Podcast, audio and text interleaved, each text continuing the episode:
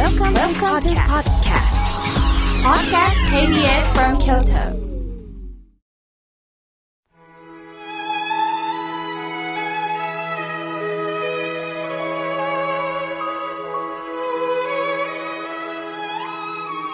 改めまして、僧侶の河村明慶です。今日の法話のテーマは、不安から解放される生き方についてお話しいたします。今年もあとわずかで終わりますね。皆さんもこの一年を振り返り、様々なことを考えておられるんではないでしょうか。今年の漢字は、災いという字が選ばれたように、想像を絶する災害が全国各地で猛威を振るいました。すると大切なものも流されたり、壊されたり、また大切な人を失ったり、そしていろんな別れがあったんではないでしょうか。私たちは日々楽しく豊かに生きられたらそれはそれはいいんですが、そういうわけもいきませんよね。不安を抱えて生きなければなりません。その不安はどこから生まれるんでしょうか？それは突き詰めれば持っているからこそ不安になるんです。手にしているものが多ければ多いほど不安が増すんですよ。何でもない。握りしめた手を開いて、すべて手放してしまえば楽になるんです。でも私たちはね、そうは言ってもね、握りしめるものがないとやっぱり不安なんですよね。これは物だけではありません。知識とか肩書きもそうです。私の知人で、たくさんの習い事をされる方がいます。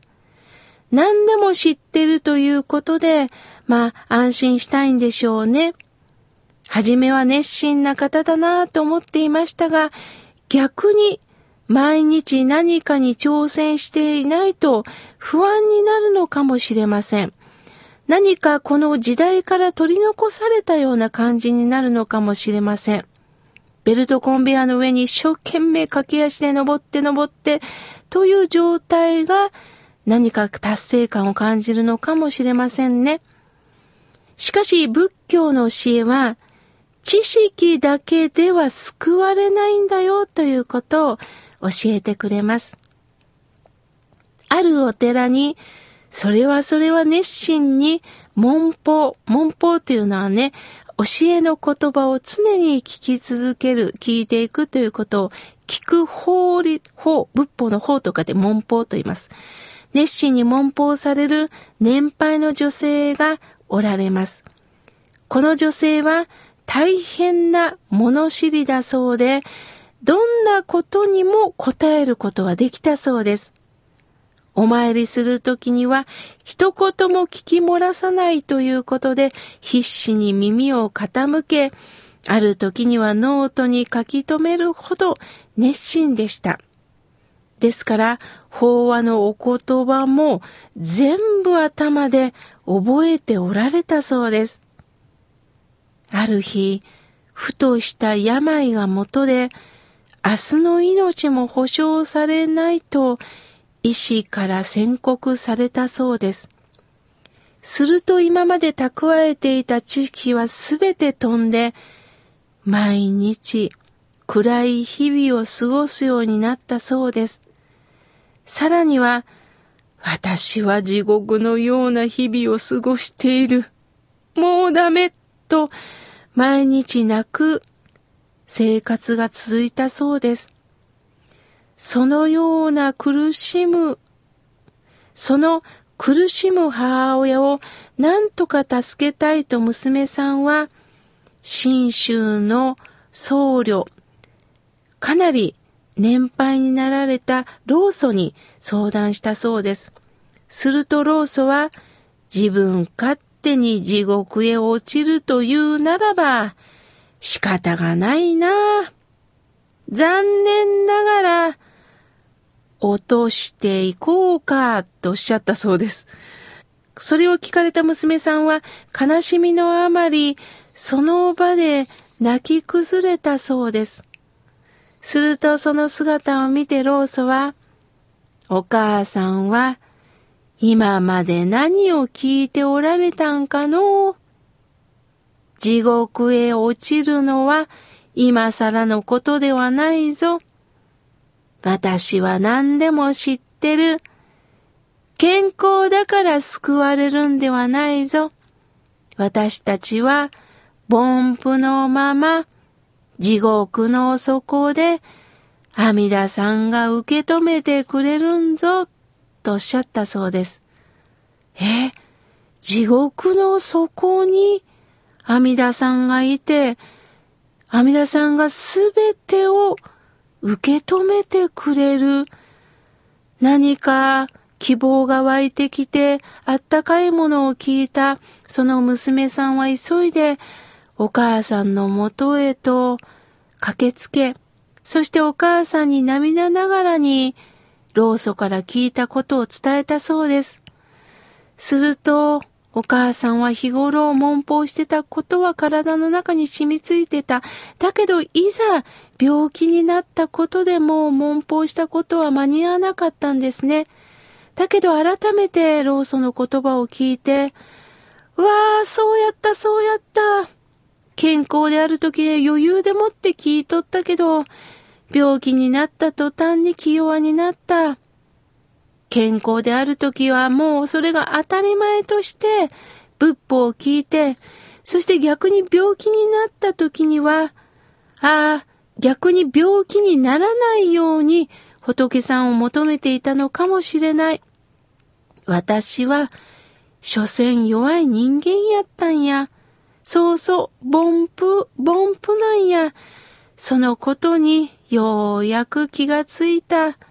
病気のまま阿弥陀さんはこの底で、さらに私の底で受け止めてくれるんやね。ああ、教えてくれてありがとうと急に顔がほがらかになったそうです。私たちは辛いことがあるともうダメなんだと思い込んで自分を自分で落ち込ませますよね。それは健康に執着してたんです。病気でないと人間の価値がないと思い込んでいたんです。物知りでないと馬鹿にされると思ってたんです。もちろん知識も大切ですけれども、すべてを知ってしまったら、人との会話も、ああ、そんなの知ってる、とっくに前から知ってた、という返事しかできなくなります。友達との会話に感動も出てきませんよね。むしろ、私は何も知らなかった。みんなから育てられて生きていくんだなぁと感じられた時に初めて人間は謙虚になり、ありがとうという気持ちが湧き起こるんですね。皆さん、頑張ったから必ず最高の地位、健康が約束されるわけではありません。相手に尽くしたから必ず相手に愛されるという保証はないんです。約束されていないのが人生なんですよ。こうしたからこうなるという方程式は人生ではないんです。そうではなくって、流れの中で、この私もただ生きることができる。その中で私にできることを精一杯させていただきませんか？それがあなたにとってどんなことでもいいです。福祉に関わっておられる方がいたら福祉。ご商売をされてる方はご商売。教育に関わっておられる方は教育。親であったり、子供の立場であったり、様々な立場がありますよね。私もこうして仕事をさせていただき、いただいたお布施で、また上の方々へ還元できたらいいなと思ってます。改めて皆さん、今年もこうして河村明慶の心が笑顔になるラジオを育てていただき、本当にありがとうございました。こうして聞いてくださってる方がいるから、今日はどんな方がこのマイクの先におられるのかなと思ってます。また、数々のスタッフの皆さんが、そして井村井さんがこうして、そこで支えてくださいました多くの皆様に、一年のお礼です。